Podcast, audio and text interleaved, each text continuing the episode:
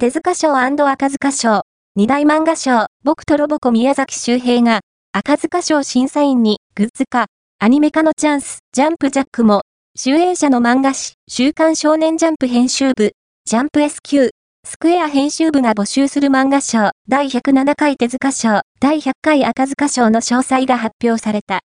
赤塚賞は、第100回を記念し、僕とロボコの作者、宮崎周平さんが、新たに審査員として参加することが分かった。赤塚賞の審査会でトップ評価を受けた作品は、賞金が贈られるほか、グッズ化、アニメ化、週刊少年ジャンプ、ジャンプ SQ の裏表紙をジャックするという三大企画が実施されることも発表された。